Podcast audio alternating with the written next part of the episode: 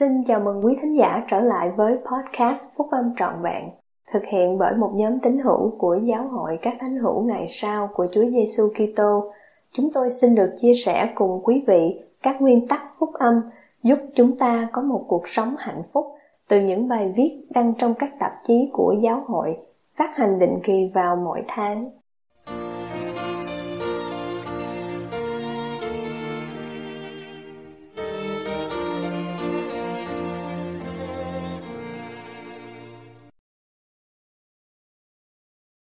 Sứ điệp của các vị lãnh đạo giáo vùng châu Á tháng 7 năm 2022 Yêu thương, chia sẻ và mời gọi Bài của anh cả Peter Mer thuộc nhóm túc số thầy 70 của giáo hội các thánh hiểu ngày sau của Chúa Giêsu Kitô.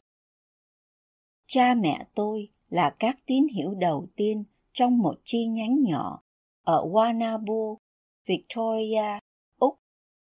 Trong nhiều năm, chị tôi và tôi là những người duy nhất trong độ tuổi giới trẻ ở nhà thờ.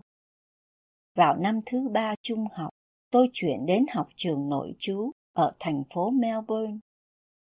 Vào ngày Chủ nhật, sau khi tham dự một chương trình phục vụ cần thiết ở trường học, tôi có thể tham dự các buổi lễ nhà thờ tôi được yêu cầu phải mặc đồng phục học sinh khi rời khỏi trường. Là một thiếu niên 14 tuổi nhút nhát, tôi nhớ mình đã đi vào tiểu giáo khu gần nhất và nhận thấy một số lượng lớn các bạn giới trẻ. Tôi cảm thấy xấu hổ và lạc lõng trong bộ đồng phục học sinh của mình. Vì chị tôi đang theo học một trường ở một khu vực khác của Melbourne nên tôi đã chọn tham dự tiểu giáo khu của chị tôi vào hầu hết các ngày chủ nhật. Một ngày nọ, tôi rất ngạc nhiên khi nhận được một lá thư từ một địa chỉ ở Melbourne. Đó là từ Maxine Thatcher. Bạn ấy là chủ tịch lớp trường chủ nhật dành cho giới trẻ. Lá thư đó viết như sau. Peter thân mến, chúng mình nhận thấy rằng bạn đã không đến nhà thờ thường xuyên và muốn bạn biết rằng tất cả chúng tôi nhớ bạn và hy vọng rằng bạn sẽ sớm trở lại. Nếu có bất cứ điều gì mình có thể làm để giúp đỡ bạn, xin hãy gọi điện thoại cho mình. Số điện thoại của mình là Trân trọng Maxine Thatcher Tôi rất ngạc nhiên và vui sướng và sau khi đọc bức thư nhiều lần, đã quyết định gọi điện thoại cho Maxine. Tôi đi đến một cái bốt điện thoại, nhấc ống nghe lên, bỏ một đồng xu vào khe và hồi hộp bấm số. Maxine trả lời, bạn ấy nói rất tử tế và bày tỏ mối quan tâm đối với tôi. Tôi giải thích rằng tôi đang đi nhà thờ với chị tôi vào hầu hết các ngày chủ nhật. Maxine nói với tôi rằng bạn ấy và các học viên khác trong lớp trường chủ nhật, hy vọng rằng tôi sẽ chọn đi nhà thờ với họ thường xuyên hơn. Bạn ấy mời tôi tham dự ngày chủ nhật kế tiếp. Tôi đã tham dự và cảm thấy được chào đón và kết nối. Tôi quên đi cảm giác khó chịu khi đi nhà thờ trong bộ đồng phục học sinh của mình. Năm kế tiếp, gia đình tôi chuyển đến Melbourne Maxine và tôi tiếp tục là bạn. Một năm sau khi tôi kết thúc công việc truyền giáo, chúng tôi kết hôn và làm lễ gắn bó trong đền thờ Hamilton, New Zealand. Tôi sẽ luôn luôn biết ơn chủ tịch lớp trường chủ nhật dành cho giới trẻ đã nhận thấy tôi đang thất lạc và liên lạc bằng một bức thư thân thiện để mời tôi trở lại đấng cứu rỗi đã dạy. Trong các ngươi, ai là người có một trăm con chiên, nếu mất một con, mà không để chín mươi chín con nơi đồng vắng, đặng đi tìm con đã mất cho kỳ được sao? Khi đã kiếm được, thì vui mừng vác nó lên vai.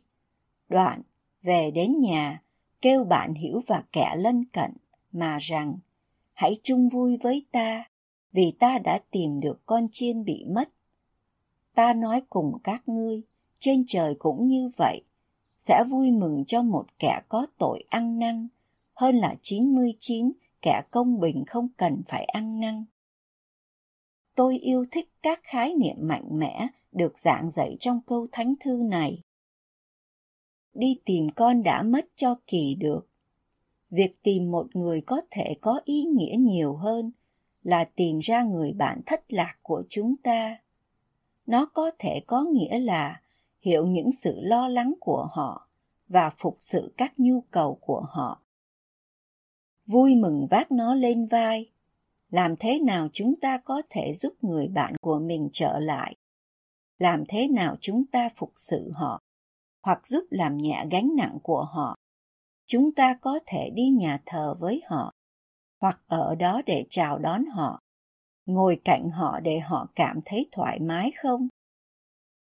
Kêu bạn hiểu và kẻ lân cận mà rằng hãy chung vui với ta. Khi bạn bè của chúng ta đến nhà thờ, chúng ta có thể giúp họ tìm kiếm những mối liên kết và cảm thấy là một phần của nhóm bạn bè. Khi trở lại các buổi nhóm họp trực tiếp, chúng ta tập trung vào sự quy tụ. Quy tụ đến lễ tiệc thánh, nơi mà tất cả mọi người đều cảm thấy được yêu thương và xây đắp đức tin nơi Chúa Giêsu Kitô. Khi Anma và những người bạn đồng hành của ông chuẩn bị giảng dạy cho dân Joram, ông đã cầu nguyện. Hỡi Chúa, lòng con quá đổi buồn rầu. Xin Ngài an ủi tâm hồn con trong đấng Kitô.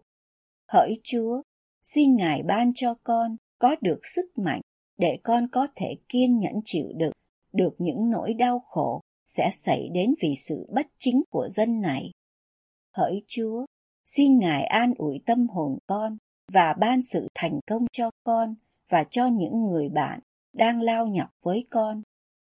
Phải, đó là Emon, Aaron, Omne, Amulek và Jerome cùng hai con trai của con. Phải, xin Ngài an ủi tất cả những người này, hỡi Chúa. Phải, xin Ngài an ủi tâm hồn họ trong đấng Kitô. Khi đến thăm các giáo khu và giáo hạt trong giáo vùng châu Á, chúng tôi rất vui khi nghe tấm gương của các tín hiểu đã mời những người họ yêu thương đến lễ tiệc thánh. Hàng trăm người đã trở lại để tưởng nhớ và tái lập đức tin của họ nơi Chúa Giêsu Kitô, lập giao ước với Ngài và tiếp nhận thánh linh của Ngài ở cùng họ. Chúng ta cần tiệc thánh mỗi tuần để củng cố và giúp chúng ta trên con đường giao ước. Còn có nhiều người nữa cần những lời mời đầy yêu thương để trở lại. Trong thời gian đại dịch, một số người đã mất liên lạc, một số người đối mặt với những thử thách về đức tin, còn những người khác đã mất đi những người thân yêu một cách bi thảm. Nhiều bạn bè và người lân cận cần các phước lành của phúc âm của Chúa Giêsu Kitô. Chúng ta có thể tìm đến tất cả mọi người trong tình yêu thương, chia sẻ đức tin của mình và mời họ tham gia với chúng ta. Tôi làm chứng rằng các nguyên tắc đơn giản về yêu thương, chia sẻ và mời gọi có thể hướng dẫn chúng ta trong công việc vĩ đại và vui mừng này của sự quy tụ.